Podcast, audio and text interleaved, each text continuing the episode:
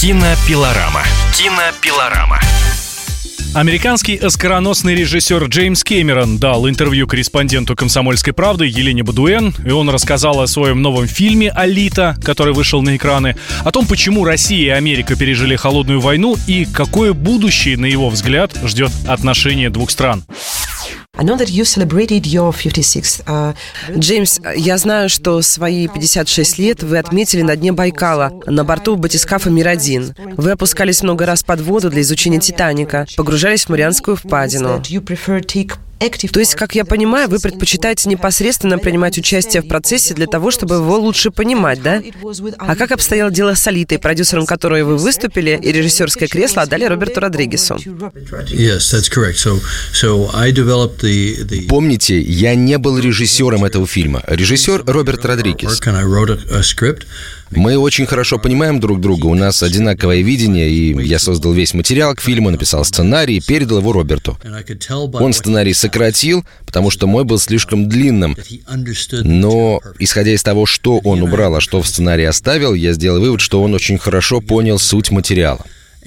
Мы дружим 25 лет и очень хорошо понимаем друг друга. Он говорил, что хочет сделать фильм Кэмерона, а я говорил ему, что я хочу, чтобы он снял фильм Родригеса. Мне кажется, получилось что-то среднее. Но я полностью доверился ему и даже не присутствовал на съемочной площадке. Я делал подготовительную работу, готовил материал, мы вместе работали над сценарием, над дизайном, вместе занимались подбором актеров. Работа во время кастинга была очень успешной. Мы нашли лучших исполнителей. Это один из ключевых факторов успеха. Но как только дело касалось съемок, это была работа Роберта. Мне кажется, это очень здоровое сотрудничество двух художников. Джеймс Кэмерон – канадский кинорежиссер, сценарист, продюсер, монтажер и океанограф. Родился 16 августа 1954 года в семье инженера-электрика и художницы. Один из самых успешных режиссеров истории кино. Восемь его самых популярных картин собрали в прокате более 5,5 миллиардов долларов. Снял два самых кассовых художественных фильма в истории кинематографа. Это «Титаник» 1997 года, который получил 11 премий «Оскар», и «Аватар», успех которого привел к буму 3D фильмов в начале 2010-х годов. Кэмерон создал вселенную Терминатора и был режиссером двух первых фильмов этой серии «Терминатор» и «Терминатор 2. Судный день». За пределами кинематографа известен также как исследователь подводного мира, участник экологических проектов. Uh, Несколько лет назад на одном круглом столе вы высказывали опасения, что искусственный интеллект, возможно, принесет нам большие проблемы в будущем. И также цитировали нашего лидера Владимира Путина, который говорил, что нация, которая станет лидером в сфере искусственного интеллекта, будет главенствовать над миром.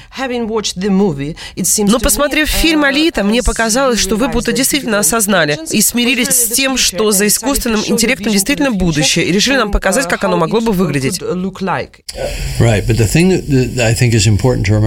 Что важно помнить об Алите, так это то, что мы показываем искусственные тела, а не искусственный разум. Все герои имеют человеческий разум, а значит душу и дух.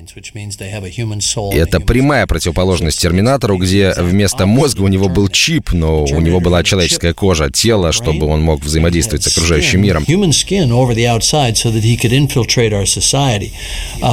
То есть он совершенно другой вид киборга. Есть как бы два вида. Как Терминатор с человеческим телом, но искусственным разумом. И как Алита. Человеческий разум с усовершенствованным искусственным телом. Мне кажется, в будущем будут и те, и те. Я, кстати, снимаю новый фильм о Терминаторе, он называется Dark Fate. Он выйдет позже в этом году. Это будет противоположная история. А что касается Алиты, это история об искусственном теле с разумом человека, о том, как человек смотрит на мир из искусственного тела и взаимодействует с миром. Это такой путь героя.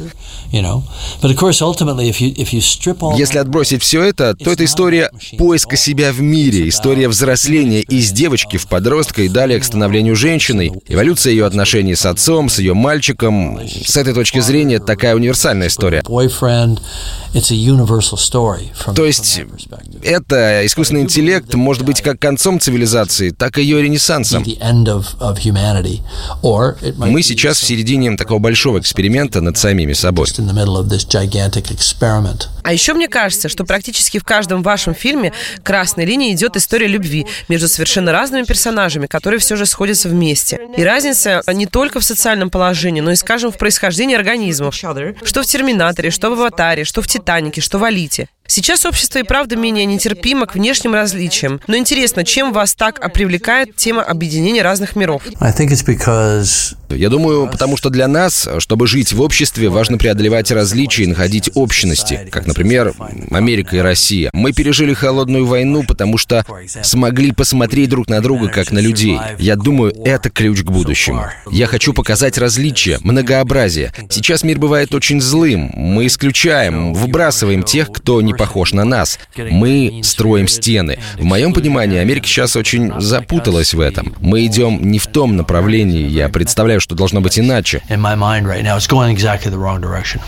Метафорически для меня девочка с искусственным телом, робот и живой мальчик — это правильное направление. Совершенно не обязательно, что у нас будут искусственные тела. Может, будут, а может и нет. И опять же, у нас латиноамериканская актриса, мы показываем различия в фильме. Я считаю важным смотреть на душу, а не на внешность. Да, я понимаю, про что вы говорите. Я помню, что вам очень нравится песня Стинга, где есть такие слова. Я надеюсь, что русские тоже любят своих детей. Это было также моим вдохновением. Я слушал музыку, и когда работал над «Терминатором 2», хотел сначала назвать эпизод «Детский крестовый поход» именно из-за этого. Вот почему Сара Коннор смотрит на детскую площадку. Я, конечно, слишком углубляюсь, но я много думаю о таких вещах. Но вообще тема модификации тела сейчас активно во всем мире развивается развивается. Люди уже реально вживляют себе чипы лишь для того, чтобы избегать лишних карт и документов. А как вы считаете, чего реально не хватает сейчас для упрощения жизни людей и в ближайшее время может появиться? Я знаю, что вы работаете с разными учеными со всего мира и понимаете, как никто, нужды человечества. Технологии развиваются, и мы развиваемся вместе с технологиями. Никто не знает, к чему это идет, может идти в хорошем направлении, может и в плохом. Например, у человека проблемы с позвоночником, и он не управляет своим телом, парализован. Какой-то электронный гаджет мог бы помочь контролировать такому человеку свое тело, или, может, искусственное тело могло бы помочь. Это было бы хорошим путем. Вряд ли мы все захотим иметь искусственные тела, но, возможно, при исследовании космоса или морских глубин, или полететь к Юпитеру. Так что вопрос, который мы встречаем в ближайшем веке, как остаться человеком? Если у тебя тело робота, ты все еще человек или... Мы это поймем, но биология это больше не определяется. Вы слушали интервью оскароносного режиссера Джеймса Кэмерона, корреспонденту «Комсомольской правды» Елене Бадуэн. Кинопилорама. Кинопилорама. Особый случай.